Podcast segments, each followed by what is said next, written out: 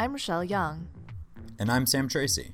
And you're listening to This Week in Drugs, the leading podcast on all things drugs and drug policy, including news, science, health, and history.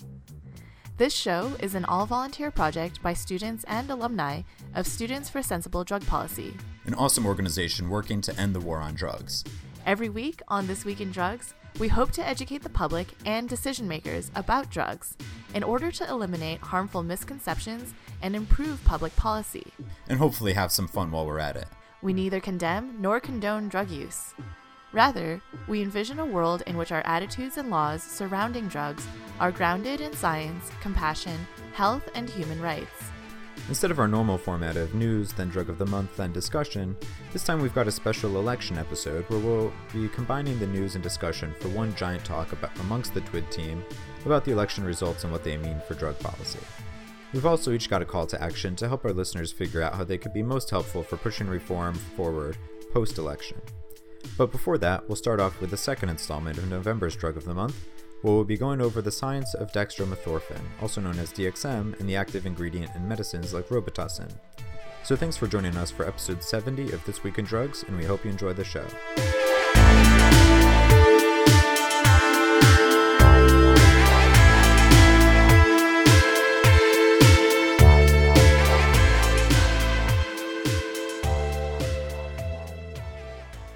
Now it's time for the drug of the month, where we introduce and dive into the science, history, and recent trends in a different drug every month.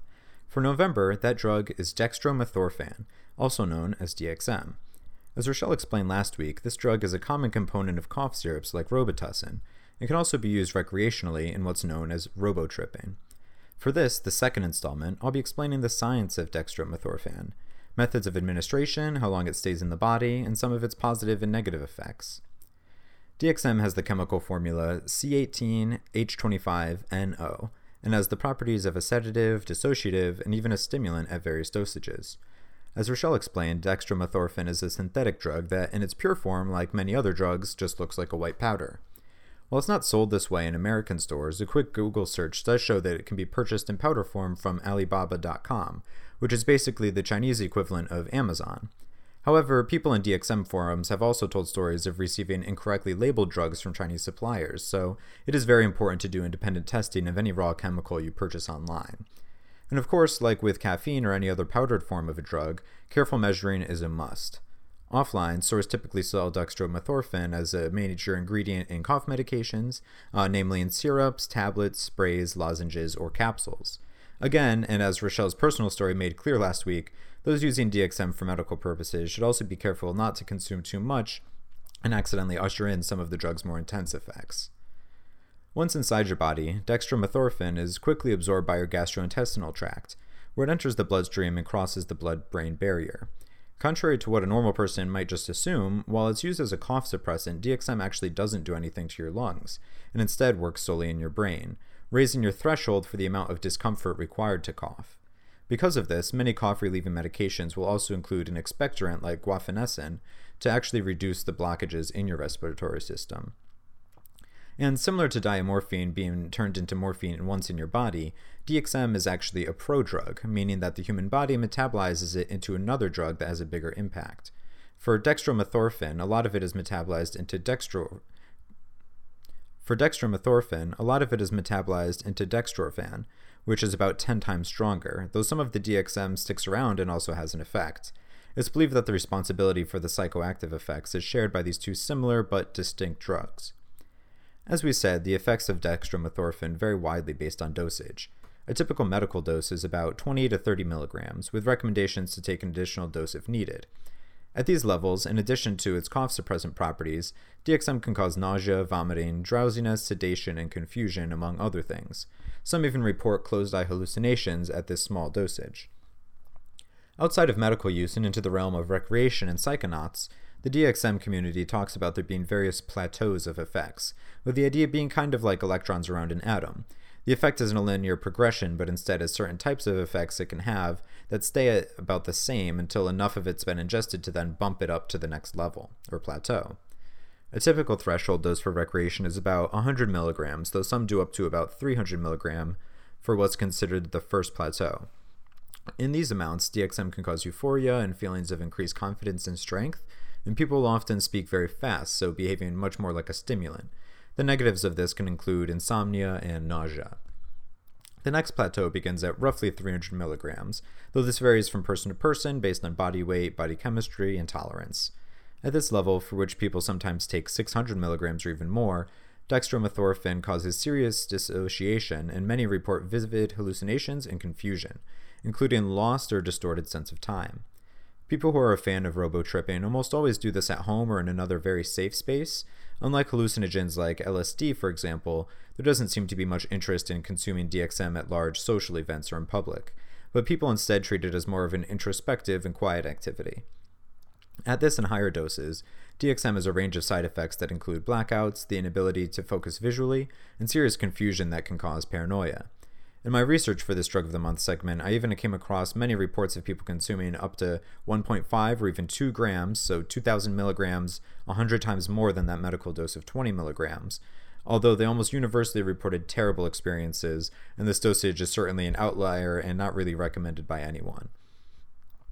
Dextromethorphan does come with a small risk of overdose, but only in giant doses like the one I just described. In rats, the LD50 for DXM is 116 milligrams per kilogram, and in mice it's nearly double at 210 milligrams per kilogram. There's no set number for humans, but there are some reports of people dying from high doses of DXM alone. However, much more common is dying from a mix of DXM and other substances.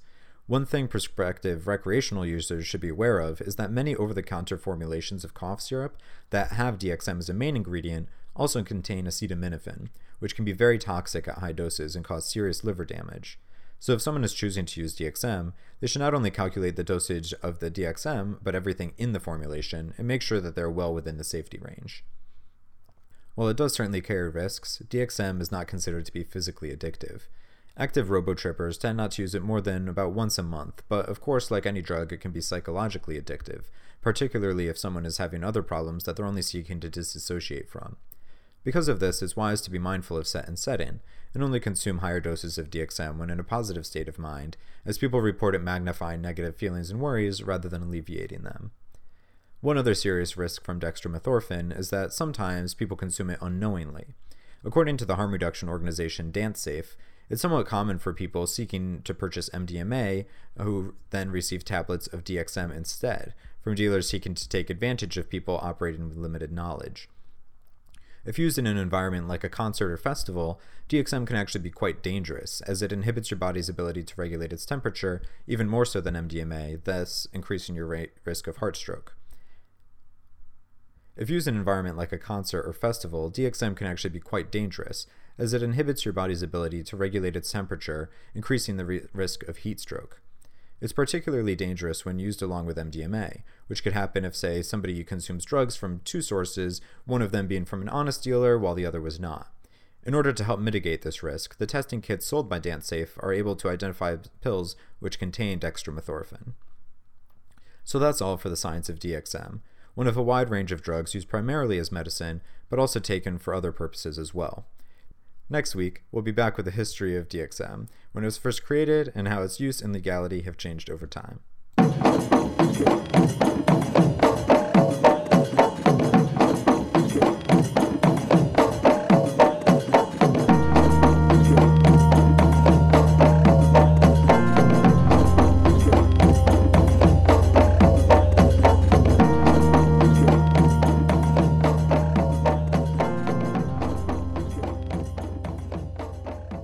And now it's time for a roundtable discussion where we bring together some of the brightest minds in drug policy reform to talk about the biggest issues facing us today.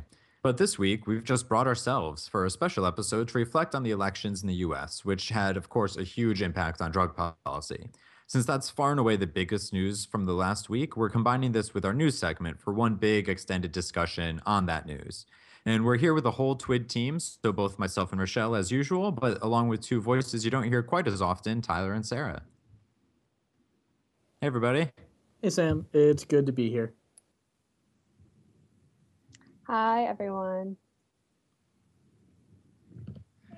Thanks for having us all here, Sam. and so precedent um, is obviously the, the biggest news from uh, this past week um, some of the most depressing news unfortunately um, but i was thinking in order to make this just have the most sense and, and be able to talk about some of the the good stuff first um, that we can just save president for last um, which obviously we should still be talking about it but let's start off at least with talking about all of the drug policy ballot initiatives which is uh, of course a lot more directly relevant to what we're doing but so so first off, marijuana one huge. Um, incredibly excited about this. I, I living in Yay. Massachusetts with uh yeah with um finally being able to vote on legalization for my first time ever. Um, I personally moved out of DC what two months right before uh, that legalization initiative was voted on. Uh, so it was very empowering to finally be able to see that on my own ballot. Um, yeah, I think some of the i mean it's very exciting so we are talking about nine different ballot initiatives here uh, five of them for full legalization which we obviously have covered extensively over the past season as well as four medical marijuana initiatives um, that we haven't given as much attention to but which were really the surprise winners of the night so um, four out of the mm-hmm. five legalization like adult use initiatives did pass um, those are Massachusetts, as Sam said, Nevada, California, uh, which everyone had uh, their eye on, and Maine as well. It looks like for now that Arizona did not pass, but I know you've got a little note here, Sarah. Do you want to tell us what's going on there? Yeah, um, I guess definitely a hat tip to Tom Angell from Marijuana Majority here. Um, there's, I saw an article on marijuana.com that talks about how right now um, Prop 205 in Arizona is trailing um, by about 80,000 votes, give or take a couple hundred. Um, but as of Thursday night, there were still more than 400,000 votes left to count, which this article says is nearly a fifth of the electorate.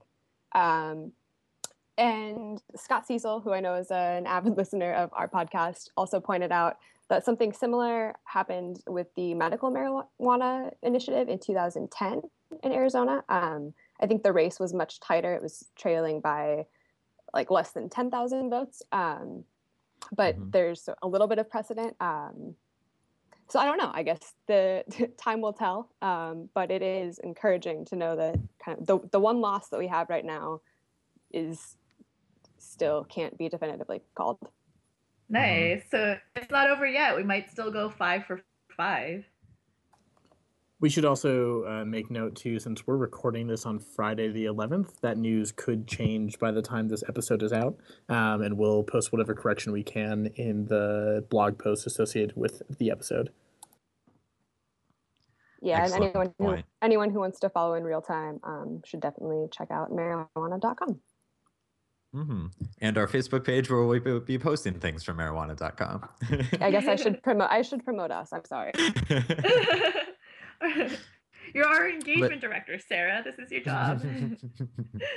Kidding. But this is so exciting too with Arizona because I actually didn't even realize this because I think it had at least some news organizations had called it, but especially i mean if those are from particularly liberal areas i don't really know which ballots are still being counted if it's absentees more so or what but um, back in Arizona, when they passed their medical law, as you were saying, Sarah, it was one of the closest we've ever seen. I, I think the closest. I think they only ended up winning by a few thousand votes. And so, in, in a certain sense, because of that, it's not surprising that Arizona lost, uh, just because they medical was really uh, just barely made it. While in Massachusetts, for example, we did it with 63% of the vote. Uh, but that would be amazing if they are able to to still pull this off. But e- even if not, uh, going eight for nine overall with these marijuana initiatives is pretty incredible.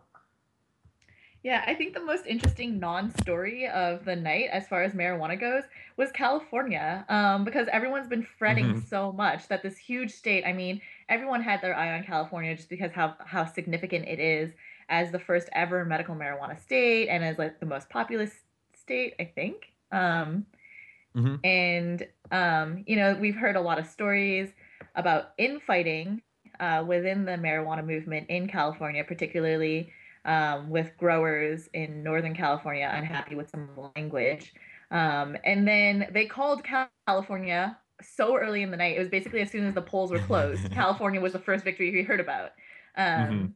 So that's really, really, really great news for everyone who's been working so hard on the ground in California. But a, a couple of other initiatives were much closer. They were nail biters until the end.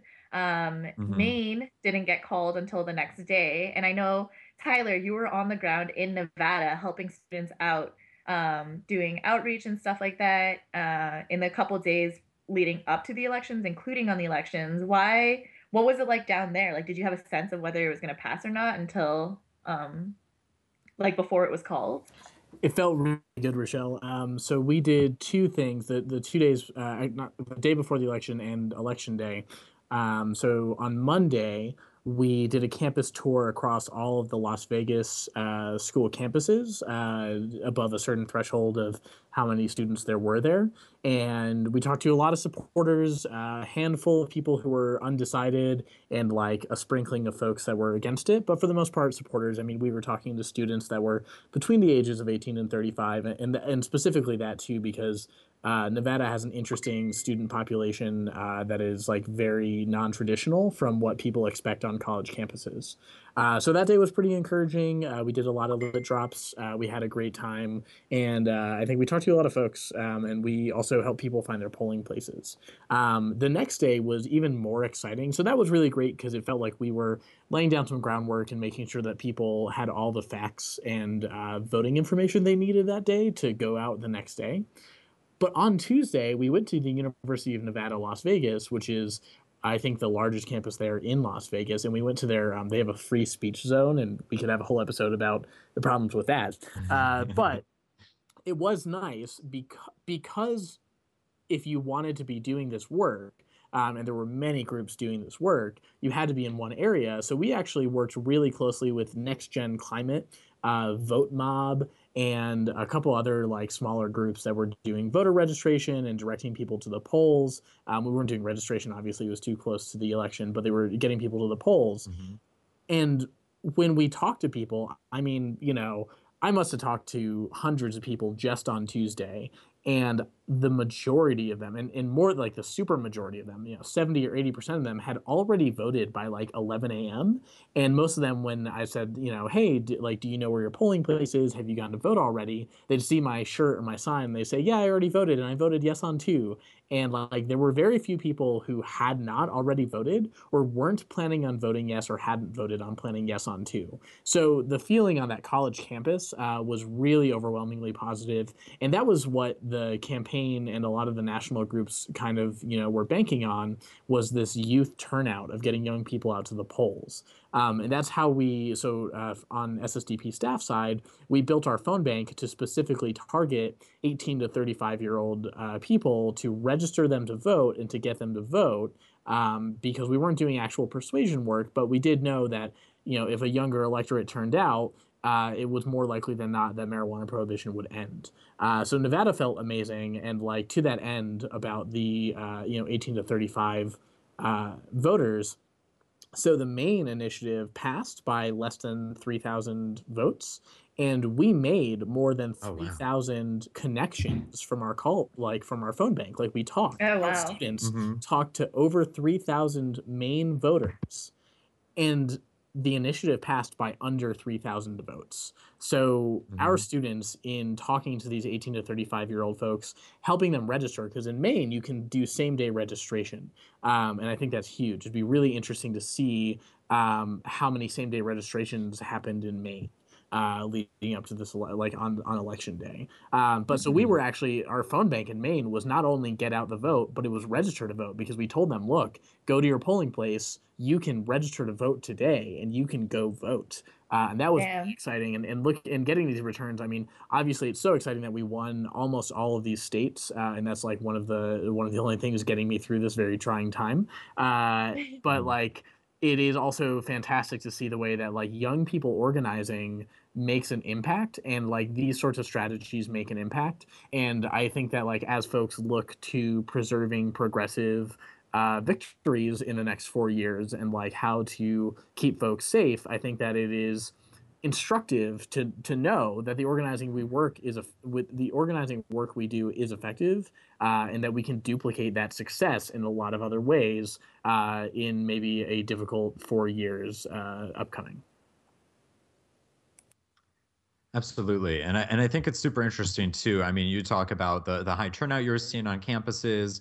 Um, up here, when I, I was doing a lot of volunteering with Question Four and Mass, and it was awesome because they actually even had beyond just a phone banking tool, they had a texting tool, uh, which was really great for reaching out to to younger people. Because I mean, definitely for myself included, I ignore a lot of calls from uh, numbers I don't know, uh, but I'm at least going to look at a text, and so being able to reach out to other people that way was really great. And so many of them that we were checking into people to to help them find their polling places. Uh, Massachusetts, this was the first year we had early voting, and so many of them had already taken advantage of it, and we ended up winning by with 54 percent. Um, and I'm curious too. I mean, this is going to be something that I'm going to have to just do some research into myself. But I mean, the big story nationally, which of course we'll talk about when we start uh, discussing the presidential race, is that um, I mean, the, the defining factor of this was low turnout. Um, and I'm curious if all of these states with marijuana initiatives had you, you, know a smaller drop or maybe even a bump in turnout because of all of the work um, that this was one of the few things on the ballot a- across the country that say young people for example would be actually excited about well that was what um, we talked about or you folks talked about in the last episode is that's exactly what they saw in colorado so i, I think mm-hmm. uh, it's I imagine it's it's likely that that is the case in these states. Um, and yeah, uh, anyways, I'll I'll let us get on from here and not hog the conversation too much. Yeah, um, so I'm really interested in pivoting to the medical marijuana initiatives, which, like I said, um, we hadn't given as much attention to um, on this show, which I feel kind of bad about now, since all four of them did pass, and that and in some really exciting and unexpected states too. So, of course, the four initiatives we're talking about are Florida, Montana, um, Arkansas, and North Dakota. And um, starting off with the two that are that I think most activists within our movement kind of assumed would not pass North Dakota and Arkansas. Um, no one really had their eyes on them because they were smaller states, maybe. We didn't have not only did we not have very robust polling about how much support those initiatives had in those states, I don't know if we had any polling at all for North Dakota in particular. So it was pretty much a stab in the dark for reformers whether those two would pass. Um, Florida, of course, this is the second time that we've tried uh, to pass medical marijuana. For those who may uh, not remember, in 2014, basically almost the exact same initiative was ran uh, two years ago, and it did receive 58% support at the time. But in Florida, uh, for constitutional amendments, which this question was, it requires a 60% approval rate in order to pass. And we more than blew that away this year. Um, and that was the one, one medical marijuana initiative that everyone did assume was going to win. Do we have any thoughts about Florida? It's okay if we don't. I, I can just say the next one too. Uh, another, I mean, like, yeah, that's just another amazing landslide victory. And I think um, is a place that demonstrates the massive public support for medical marijuana that we do talk about from time to time here. I mean, that is one of the, at, at this point, it's almost a non issue for Americans. Uh, and I think that that is like demonstrable in Florida, uh, which is a place that, like, certainly it's not necessarily a haven for progressive values, uh, but I think it shows the the real mainstream appeal of medical marijuana. Uh, you know, that's it's always been kind of like a tricky state for a lot of different issues and a lot of different demographics, but like. Um, yeah, it's. I, I, think that Florida is, is a really amazing victory and, and something that the medical marijuana uh, policy folks uh, and community should be really uh, excited about for what's going to happen moving forward in other states. Um, and then the final medical marijuana initiative that passed was in Montana. Um, I do think that's kind of more one of the more interesting ones because Montana already passed medical marijuana for the first time in 2004. Um, but then in 2011, the legislature actually passed a bill that basically it didn't completely repeal the medical marijuana law, but it limited it so much that it was basically unusable. It included limits like dispensaries only ha- only being allowed to have three patients each.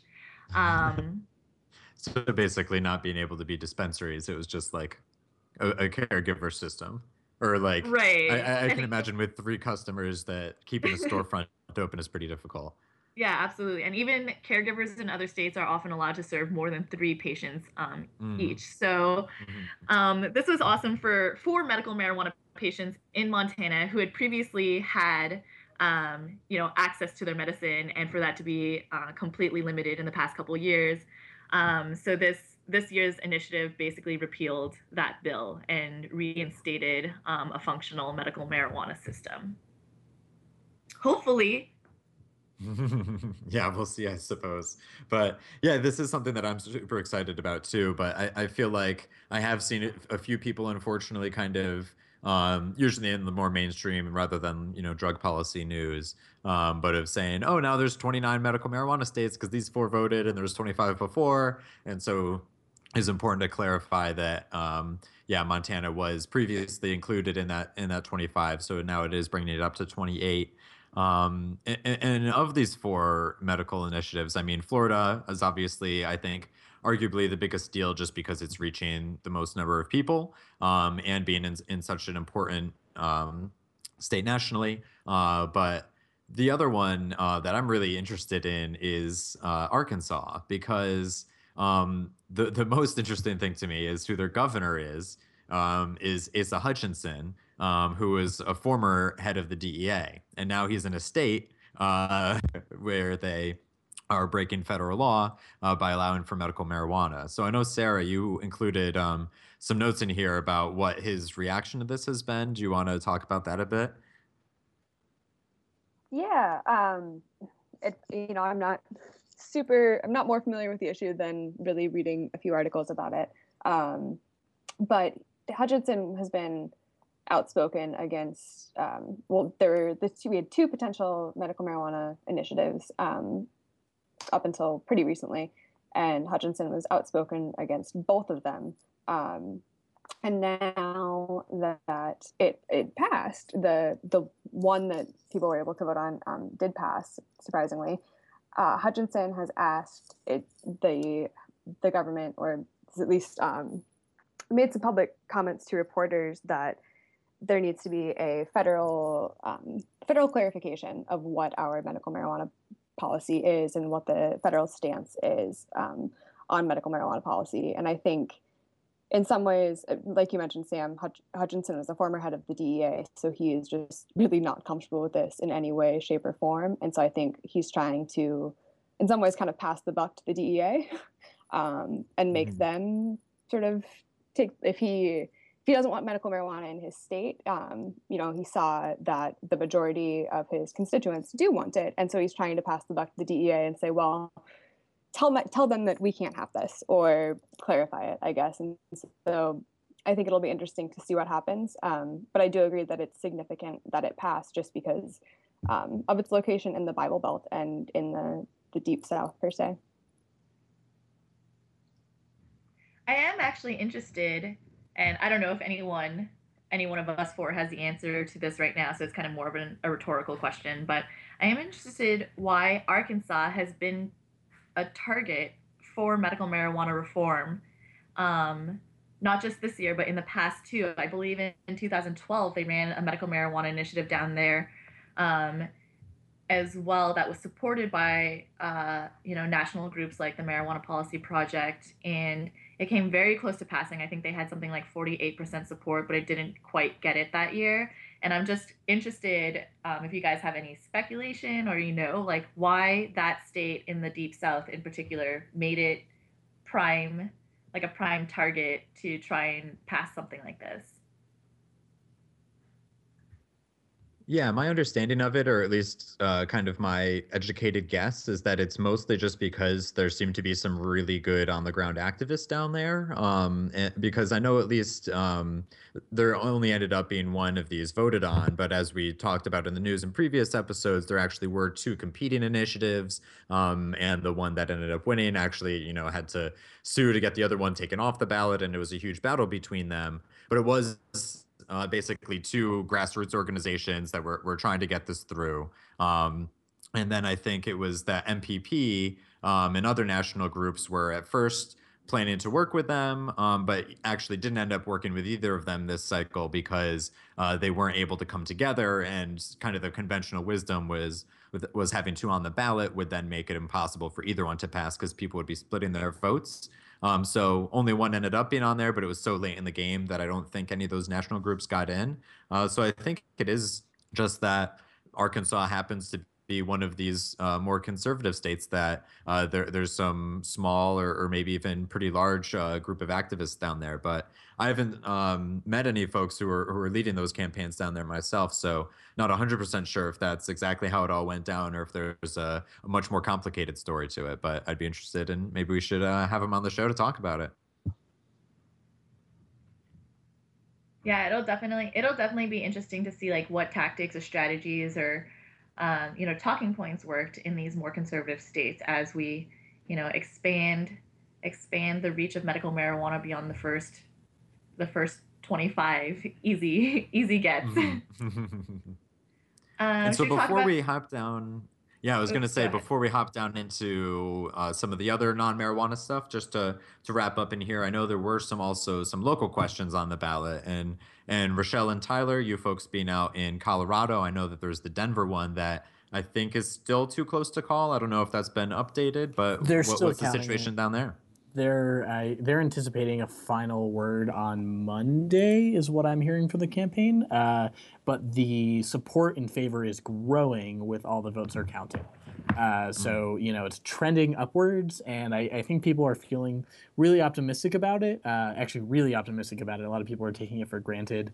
Uh, I'm not yet, but um, because it's not it's not up by so many votes that there's no way that it uh, can't win, uh, mm. but you know certainly it's it's a very positive trend. It's looking good. Awesome. And I know there was also a, a, a potential ban on the ballot in Pueblo, which I think is um, one of the counties nearby, and that one actually got shot down. Um, and I know Sarah, you said there was also a couple of other ones outside of Colorado. What what ended up happening with those? I think the one most worth talking about uh, was a decriminalization initiative in Newark, Ohio. Um, the initiative would have decriminalized possession of up to 200 grams or less of marijuana. Um, but unfortunately, Newark officials today are saying that instead of um, that they're just going to ignore it and they're going to charge all marijuana offenses under state law instead of the city law. Um, and the state law, let's see, so Ohio state law carries a fine of $150 and no jail time for possession um, of less than 100 grams. But for possession of anywhere um, between 100 and 200 grams, a person can get up to 30 days in jail and a maximum fine of $250. Um, I, I, think that's really disappointing. Uh, the voter the initiative that would have decriminalized possession received 53% of the vote, um, which is a majority, uh, maybe not a, a, whopping majority, but a pretty clear one. Um, mm-hmm. And it's really upsetting to see public officials just blatantly ignoring that um, and using their power to continue uh, prosecuting people um, under state law.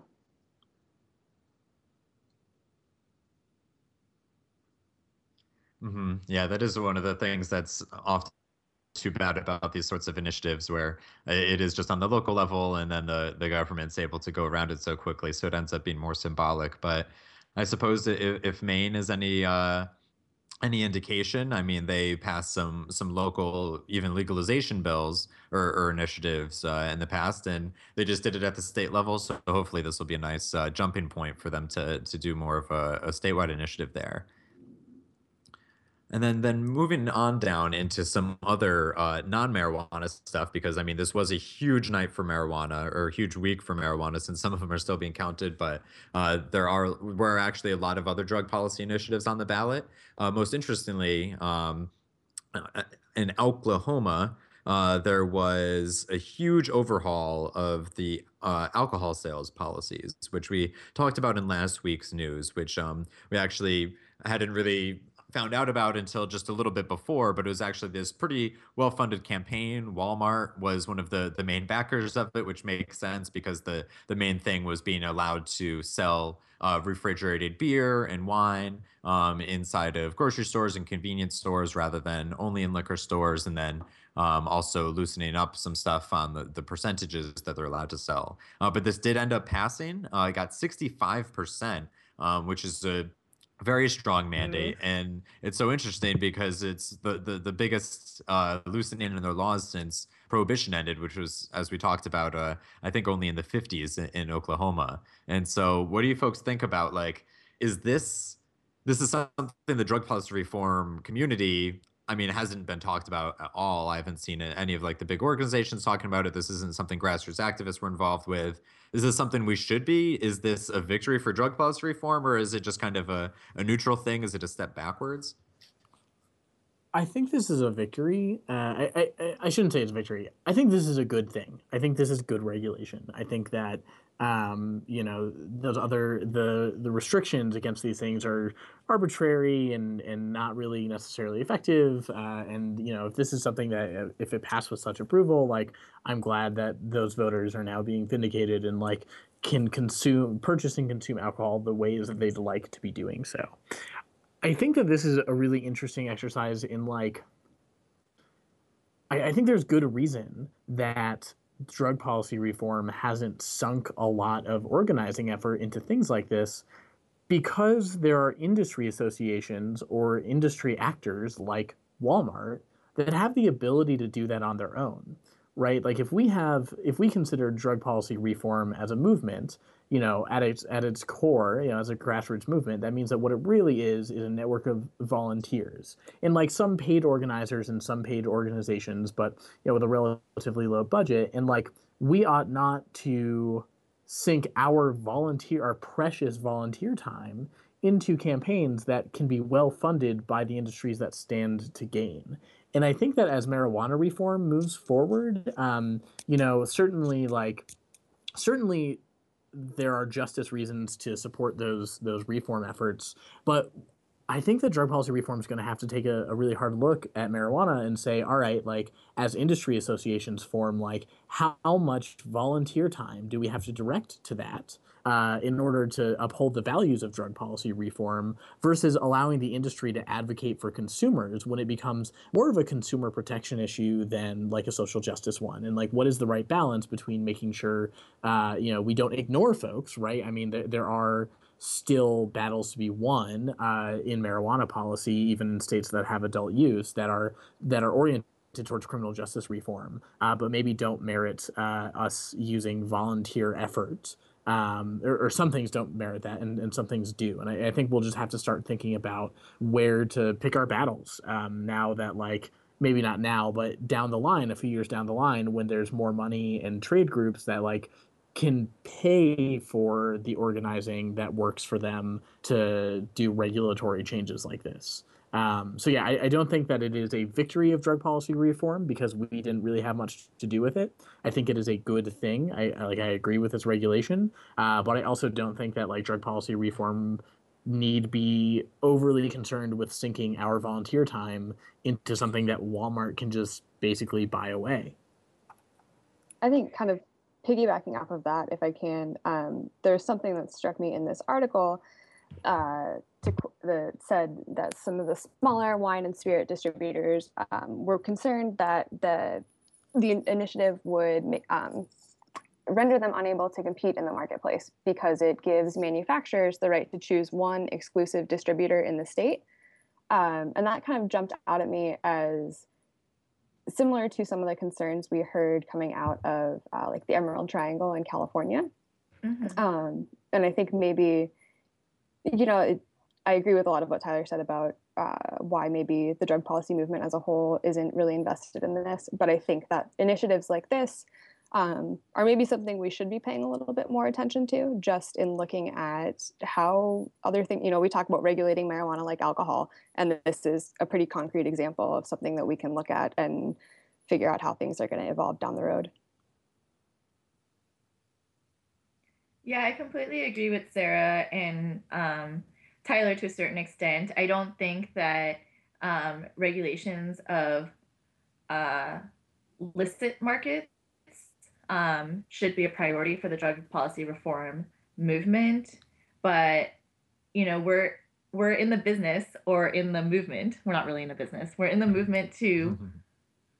legalize a lot of drugs that are currently not legal. And I think it's very informative to see what happens to those industries once they become legal and to be aware that you know these corporations like Walmart aren't necessarily looking out for consumers for the most part. I mean, that's coming from someone who's skeptical of corporations. Like Sam, I'm sure you don't agree uh, entirely, but um, like I just don't. I, I wouldn't. I wouldn't want to say, well, marijuana is legal now, so that's up to the industry to make sure that they're protecting their users. I think that as drug policy reformers who have brought, um, you know, a substance to the legal market through our activism, it's our responsibility to ensure that people who are using those products and the people who are producing and selling those products remain um,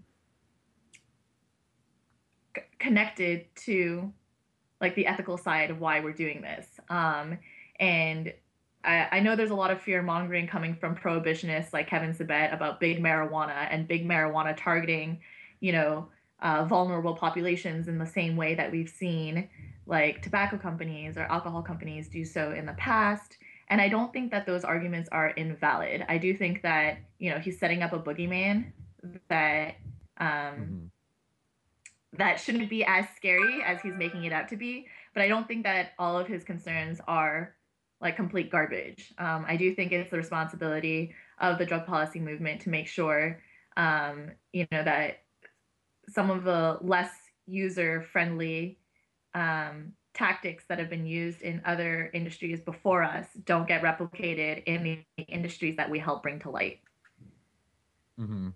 Absolutely. And I, I, do totally agree that, I mean, Kevin Sabet and Project Sam blows up the, the fear of big marijuana so much, kind of like claiming that it already exists and um, that it's going to be incredibly malicious. And so, like, the caricature of it that they've created, I think, is totally bogus, um, especially because uh, right now there's still most companies are still incredibly small and kind of in startup mode. There isn't really any any giants yet. There's some that are kind of bigger, but it, it's nothing. There's no like uh, you know Philip Morris or anything. Um, but uh, along with what Tyler was saying too, I think it is really cool of being able to, or maybe this isn't exactly how you meant it, Tyler, but it is nice to be like starting off these um, kind of self-perpetuating systems in which in contrast to what many of you know like the, the stoners against legalization crowd uh, w- was saying in california for example of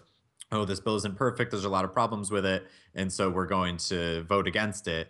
Um, in a certain way if you're able to to create a responsible industry they can then use that funding in order to loosen it in a, in a good way. But of course as you were saying, Rochelle, uh, a lot of the time it, it, could end up being that the business ends up going in a more protectionist way, say trying to ban home grow after the fact or something in order to prevent people from from growing their own or something like that. And that would be an important thing to be fighting back against. But at least theoretically, and I think in practice, a lot of the time, we can kind of work with the industry and hopefully groups like NCIA will keep their very activist kind of uh, bent and, and, actually stay on that side rather than, of course, uh, letting the industry go in any direction more like alcohol or, or tobacco. Okay, so moving on to tobacco related measures, um, there were a couple uh, initiatives that uh, were the purpose of which were basically to raise taxes on tobacco. Um, we saw initiatives in California, Missouri, Colorado,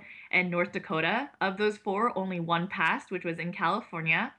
Um, we actually hadn't mentioned this initiative in past episodes, but we did spend some time last week talking about the Colorado initiative, um, uh, Amendment 72, which would have raised taxes um, on a pack of cigarettes by 1.7 uh, a 75 um, basically and the reason that was a big story last week was because the main opponents of uh, amendment 72 were Altria, which is the company that owns philip morris and they gave a historically large uh, campaign donation of i believe it was 17 million dollars uh, 17.4 million dollars uh, went to the no on 72 campaign and it looks like the sheer amount of money they spent um, on advertising to get people to vote no on this measure succeeded. I mean, I I saw so many of these ads and none of which mentioned tobacco at all once. Um, mm. These are normally pretty common sense measures that help fund, you know, health programs and people who want to quit smoking um, in the state. Um, what were the arguments of- in the ad? If it was like, I, I, assume that it wasn't, yeah, pro tobacco, like you said, but what, what was the kind of stuff they were saying? So they were saying that this would lock in. So what what Amendment 72 does uh, would do is that they um, they made a breakdown of how all of the additional taxes collected would be used in various programs. And so No on 72 argued that this was locking in state spending uh, without mentioning like mm. where that additional money was coming from. They made like they made like an argument that uh, that focused on Amendment 72 locking in the state budget for the next like 10 years or whatever. Like you won't be able to change where this money is spent. This could lead to like w- government waste, da da da. Mm-hmm. Uh, and never once mentioned tobacco or where yeah, exactly like where that money was coming from. They made it sound like a fiscal measure, basically. Yeah. Interesting. So some pretty slimy tactics, but people ended up buying it and voted it down, unfortunately. Yeah. Mm-hmm. And so, so yeah, I mean, it I is interesting. Mm-hmm. Yeah, I mean, I think that's just an interesting illustration of how we can't just always trust the illicit industry to be looking out for consumer protection um, in mm-hmm. the future. You know, and especially for advocates like us who believe that not just marijuana should be legal, but that adults should be able to safely um, use whatever substance they choose to put into their own body once we have licit markets for this. I don't want to say like like big MDMA is coming for you next, you know. like these mm-hmm. are the mm-hmm. kind of things we need to be conscientious of when if or when those types of industries become legal.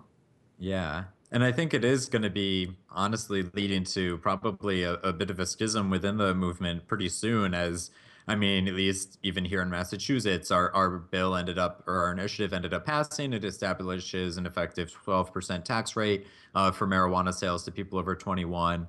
And some in state government are already trying to advocate for raising that, saying that they think it's too low. Um, most of the reformers are pushing back against that because we don't want them to you know feel like they can change anything because we just voted on it and there's other ways to change it through through regulations and stuff but I think there is going to be a time when it comes in the movement of whether, you know, is raising marijuana taxes kind of going to start being viewed as basically the same as an initiative raising tobacco taxes or, or, or even alcohol ones, or where are people going to fall on that? So I think that that will become an issue of where there's going to be probably a lot of disagreement within the uh, the movement. So uh, might need to focus just more on the, the criminal justice side uh, or just have people go their separate ways on that sense. And I think that's kind of uh, where my feelings come from about like these industry groups, right? Is that like those sorts of conversations to me like certainly are important and have meaningful impacts on people's lives but maybe ought not to be the centerpiece of drug policy reform discourse and you know maybe that's something mm-hmm. at, at, that mm-hmm. point you get into these sort of like really like in the weeds regulatory things that are, are going to be different for every place that like maybe the movement as a whole doesn't need to come together on because like mm-hmm. what we really ought to be doing is shifting our focus to the battles that are going to win like real victories for improving people's lives versus just tweaking the reality on the ground through like regulatory battles mm-hmm. that industry groups or consumer groups or whatever it needs to be, uh, you know, that's that's where their place is. Yeah, I like I like I like what you're what you're saying about that, and that uh, clarifies for me your position before. It's like it's kind of not up to the reform movement to keep running back and micromanage all of these industries that we help create, um, but to keep our eye on the big picture of like ending incarceration of people for mm-hmm. for use of these substances. I guess I I I I can get on board with that, Tyler. so speaking of criminal justice reforms, there are a couple measures we talked about um, on past episodes. Uh, do you want to lead us through them, Sam?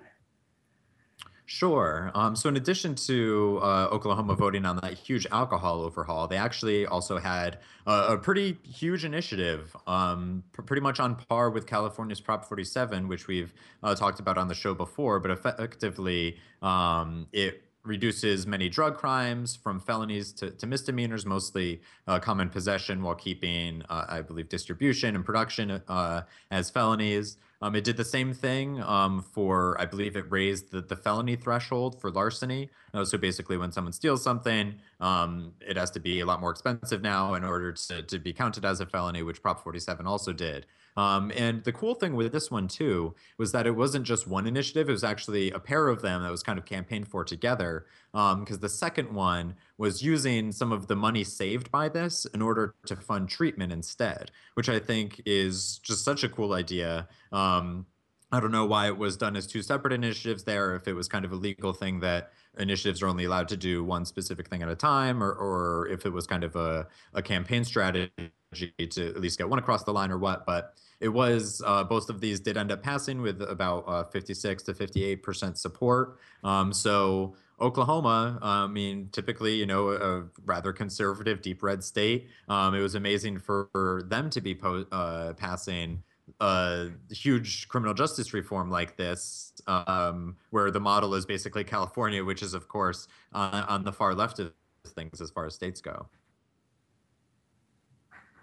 Yeah, that was pretty exciting to see. Um, actually, that that those pair of initiatives didn't come to our attention until just last week. Also, um, mm-hmm. Sarah, you're the one who like raised the flag that this was happening, and Oklahoma is right next door to your home state, Nebraska. Uh, did you have any thoughts on this? Uh, my first thought is that Oklahoma and Nebraska are not actually right next door to each other. Kansas is in between them. That's what we get for uh, inviting a Canadian on the show. I know. uh, my second thought, um, looking at so the campaign um, or the organization behind these these initiatives um, is Oklahomans for Criminal Justice Reform, and they have some stats on their website talking about how Oklahoma's overall incarceration rate is the second highest in the United States, and its incarceration rate for women is the highest in the country. Um, their prisons are overcrowded, sitting at 119% capacity, and 77% of Oklahomans personally personally know someone who has been sent to jail, prison, or some other type of correctional facility. And so it looks to me like they were able to succeed by really making this personal um, to Oklahomans, and that's obviously reflected in by in the margin of their victory. Um, and this is incredibly encouraging um, because Oklahoma might not be um, maybe as deep south as Arkansas, but it is absolutely conservative. And to see something like this pass um, by what I am still kind of astounded by the margin, um, and that is something that we should all a victory that everybody should uh, kind of savor after this election because it it truly is a victory, and it I think its efforts can be replicated in a lot of other states um, where ballot initiatives are possible. Mm-hmm. Yeah, between this and the medical marijuana win in Arkansas, I think it is a really good signal that you know, despite the the presidential and uh, congressional elections going pretty red, um, that it looks like our issues have really past the points of becoming bipartisan. I mean, um, even in looking in Florida, Donald Trump ended up winning uh, that state, but medical marijuana passed with 70%, which means that there was a huge overlap there between uh, people voting Republican and people still voting for medical marijuana. And I mean, same thing, of course, in, in Oklahoma and Arkansas, those being much more deeply red uh, rather than swing states. Uh, but it is a, a really encouraging sign that um, our issue, we, we our movement has done such a good job at reaching across the aisle and bringing in people from from all ideologies and, and all over the country that we've kind of gotten past this being a, a left right kind of issue. Okay, yeah. do you want to take us into the scariest part of our discussion, which we've been avoiding? Yeah, um, we have the past been. 50 minutes. mm-hmm. yeah, so I mean, talking about the president or talking about the, the US elections, obviously the biggest results and in many ways will having the, the biggest impact and certainly the most amount of attention is of course the presidential race. Um, if you haven't heard that Donald Trump won yet, sorry to break it to you. Um, Donald Trump no. won. and I mean, this was this was a really difficult thing um, just because i mean myself I've, we've talked about the presidential election a ton on the show. People probably know where where each of us stand or, or at least me and rochelle but i was in a deeply blue state uh, focusing pretty much all of my attention on marijuana legalization. Um, didn't really pay as much attention to the presidential race um, but ended up you know donated a little bit to clinton. Just wanted to make sure that that that campaign did make it over, kind of took it for granted in certain ways. Um, but that really put a damper on the Question 4 uh, victory party. I mean, we ended up getting uh, the results in. We knew that we won, um, but then pretty shortly after, the, the the results started coming in, and we saw how wrong a lot of the polling was. Um, a lot of people were kind of taking it back. I mean, I, I definitely know a lot of uh, people who had been predicting Trump for a lot longer, so it wasn't quite as much of a shock to me, but it definitely, you know, was a surprise. Um, I was thinking that it was only a relatively small 25 or 30% chance of happening, but things with that small of chance do happen. Um, and this is going to be a pretty big deal and a, and a huge challenge for, for the reform movement. Um, but before diving into that, just what what, what are each of you thinking?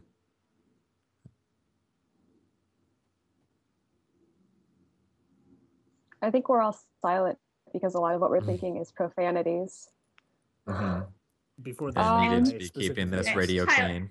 I yeah, Tyler asked us not to, not swear, to swear too much. um, I, you know, I mean, I felt the same. I was at a viewing party in Las Vegas uh, and I stayed to hear the results on the Nevada legalization initiative.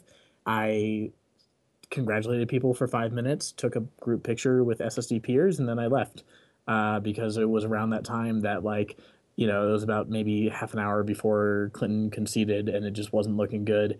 And so I guess the first thing is that it was just so unfortunate to see.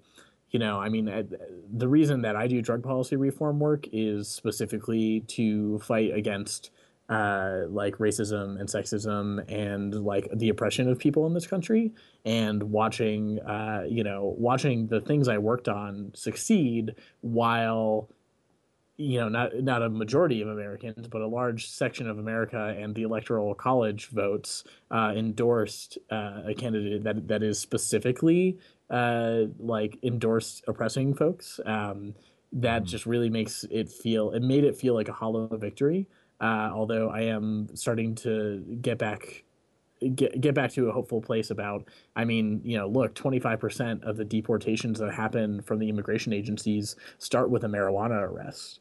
Uh, so I think that there's mm-hmm. a lot of good that was done uh, because if we can stop, you know, if we can stop people from interacting with law enforcement, you know, in all these states, there's one less thing that a police officer can smell and then approach a person who is vulnerable to police violence uh, I think that's a really positive thing. I, th- I, think we're probably protecting a lot of folks with those. So I'm feeling hopeful. Um, I'm also worried about cabinet appointments, uh, aggressive attorney generals um, going after states. Uh, but I do think that with all these wins, uh, it'll be it, when you have to go after a bunch of states versus just one or two, um, and you're specifically you know targeting those states' citizens and people who are benefiting from this. I think it's a harder fight for the federal government to win. So I'm not yeah, I, am hopeful that like these victories have really like galvanized our winning position on marijuana policy.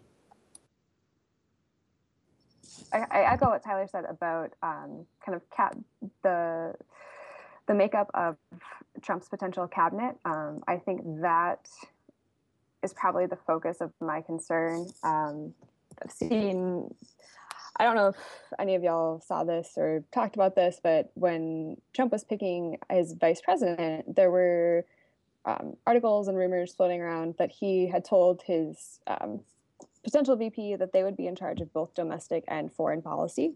Yes, that was my one of my favorite moments from the Trump campaign because it just illustrates what kind of president he was gonna be. Um, yeah. That came directly from I think that was like Kasich, Kasich's Kasich. Mm-hmm. I still don't know how to pronounce his name. Yeah, but mm-hmm. when they were trying to get him to be their VP, um, he yeah. was like, no, because this is what he told me on his phone call to me. and I think, uh, you know, now that we know who that is and it's Mike Pence, um, that's really scary in a lot of ways. Um, Mike Pence is pretty far right, very. Um, Mike, and, Mike Pence and I don't share very many views, to put it nicely. Um, and I think, you know, just the reflection of who Trump has been surrounding himself with is um, you know, there are, have been rumors that he's considering Sarah Palin uh, for Secretary of the Interior, uh, Ben Carson for Education. I, you know, I, I just I don't know that it, it bodes well for our movement, um, and so I think we just have to. I think it's hard to know um, exactly what's going to happen until we know who's going to be in charge of what within his administration. Um, but that doesn't mean we shouldn't start organizing now to be prepared. Mm-hmm. Yeah, I think, I mean, who his AG pick has been, the names floated around so far are not inspiring. Um, and nobody knows like how certain this is going to be, of course, but Chris Christie, Rudy Giuliani, those names have been mentioned a lot um, as being potential next AGs of the United States. Um, certainly not going to see the type of uh, memos coming out um, that we saw under the Obama administration. Um, you know, I think I think Tyler Sense is right that marijuana reform has gone way too far to put it back to to, to go back now. Um, mm-hmm. The toothpaste is out of the tube, so to speak, but that doesn't mean that um, things like the Cole memo, which give us protection right now in all, all of these states to have robust, regulated, and licensed uh, marijuana industries, um, can't be rewritten. I mean, even under the Obama's two terms, we went back and forth on the guidance that DOJ was receiving. So mm-hmm. that could certainly change. I think one big thing that came out of our discussion with John Hudak and Mike Liszewski last week was that the executive doesn't really have as much power as we think it does when it comes to these issues, and that a lot of the reform that we were talking about last episode uh, would have been through Congress anyway. Um, which is also not not that exciting considering mm-hmm. uh, the Republicans control both chambers now. Uh, you know, everyone was hopeful that the Senate might flip to becoming a Democratic Senate and more friendly to criminal justice reform, more friendly to drug policy reform, but we're not mm-hmm. seeing that now. Um, the House is going to remain under Republican control as well, um, and mm-hmm. I don't know. It'll be it'll be interesting to see where our path our paths forward on drug policy reform will come from. Yeah, because I mean, with this result, I mean, especially including Congress, it is basically that our movement is going to be having to move from kind of being offensive on the federal level to kind of switching into a defensive mode, uh, defending our gains that we've been making in the in the past many years, uh, and making sure that we're able to to both sustain those and then push forward maybe a lot more of reforms on the the local and state level, um, where there's going to be a lot more room for growth there.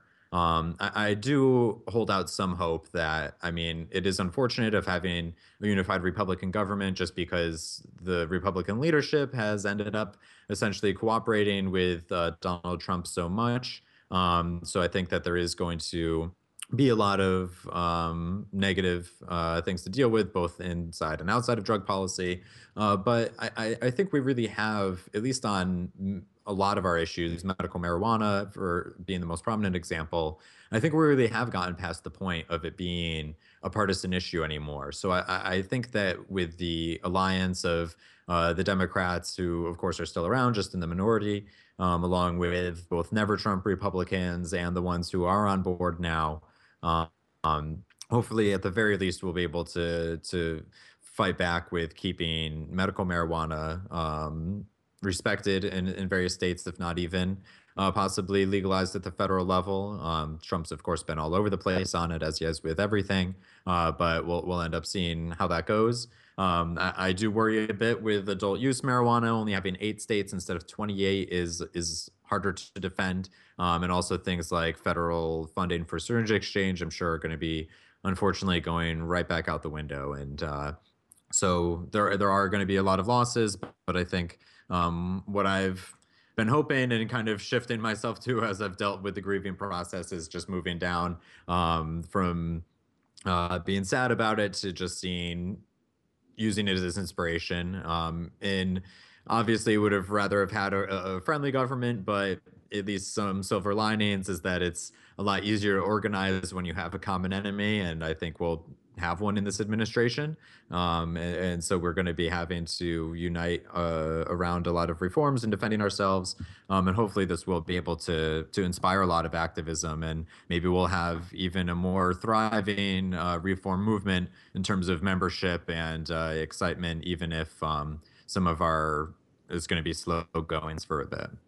I also want to add too. I mean, I think that marijuana wins are important not just for the people they protect, but also the people that we can start focusing on protecting and helping in the future. So, you know, mm-hmm. in my mm-hmm. work, I oversee the chapter work in Colorado, which has been a, a, an adult use legal state for a long time. And our chapters here get to focus their work on things that aren't marijuana, which means, you know, for many mm-hmm. of them, mm-hmm. psychedelic therapy, which is exceptionally important.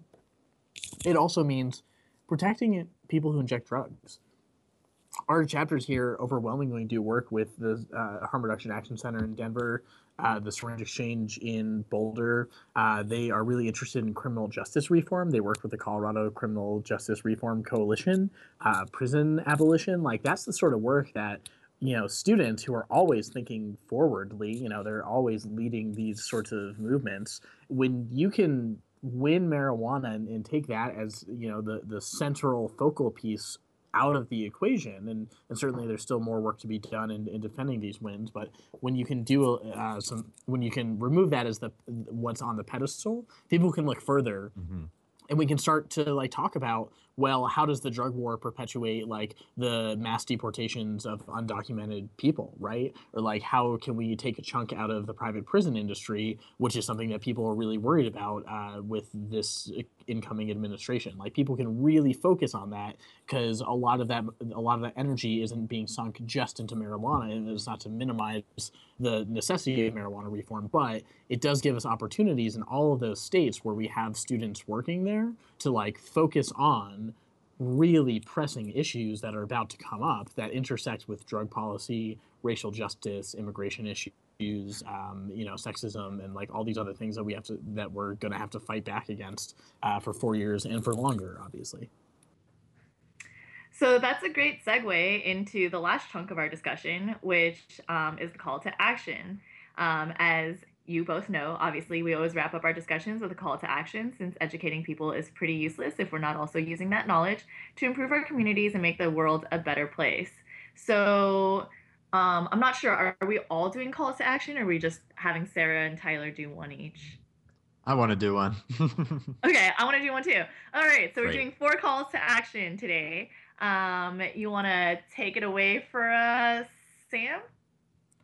Sure. Uh, so my quick call to action is that, as I was saying, the presidential election results um, have inspired me a lot to get a lot more active in terms of the electoral side of things. For a little while, I was kind of uh, shifting over to giving up a bit on kind of party politics and being involved with candidates and really just deciding, hey, I'm going to be focusing on just drug policy reform. Uh, but seeing these results uh, has really made me realize that you you can't really just do that. Um, these the who's in office is incredibly important as well. Um, and so I'm kind of galvanized to be diving back into that sort of thing. Um, so my call to action is for our listeners to to get involved on the the candidate side of politics as well. I mean, the single issue stuff is incredibly important, but if you don't have good people in office who are going to be respecting those, um, then unfortunately a lot of those uh, wins are going to be for naught. So uh, whether you're a Republican or a Democrat or, or outside of the the major two parties, get involved. Try to get better candidates through the primaries. Support people. Um, as we've seen throughout this campaign, even who's in like uh, the, the Democratic National Committee and, and other sorts of things within the party is incredibly important. Um, so learn about that sort of thing, get into the weeds a bit, and uh, try to exert some influence to have our political system be reflecting the, the will of the people a lot more. Uh, Tyler?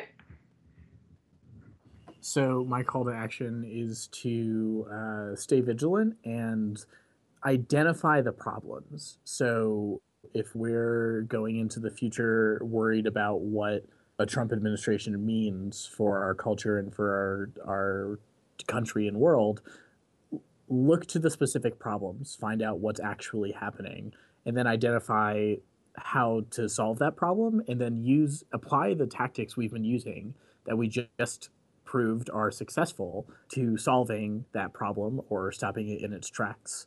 Uh, look for the specifics and find the specific solutions and do the work uh, just as we've always been doing, but uh, do it ever more vigilantly now. And Uh, that's a yeah, that was a pretty great segue. Um, I agree with Tyler that we need to stay vigilant and identify the problem.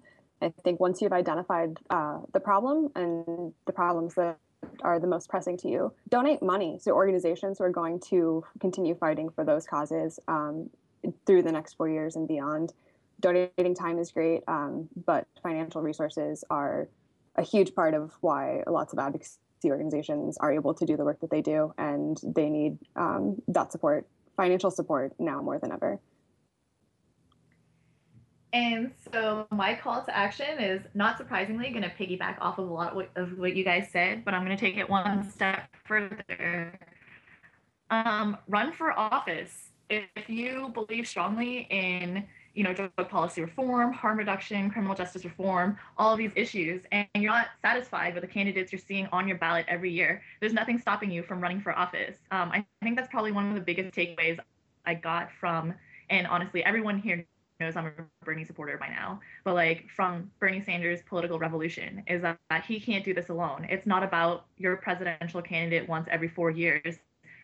You need to be looking at who are your candidates and who is coming up in the ranks within your state, um, even between between elections, even between midterm elections, even between like annual, you know, city council elections. Um, if you're not seeing a candidate that you support, maybe you're the candidate that the people need. Honestly, I've never, I've lived in the United States for 10 years. I've never considered becoming an American citizen because it feels kind of icky to me. But I looked at the American citizen web, citizenship website for the first time yesterday um, because there's no one, there's not enough people representing my perspective out here. So maybe um, that's something I need to be to get involved in. And um, I think Bernie taught us that a lot of down ballot um, elections matter just as much or more than the president once every four years. So consider running for public office. Please run for office, Rochelle. I'll donate to your campaign. we can talk about this further offline, but um, um, I could definitely use your help. All right, so that takes us to the end of the episode. Um, thank you, Sam, as always, for being here with me uh, during this roundtable discussion and news. And thank you, Sarah and Tyler, for joining us today. Thank you, thank you guys.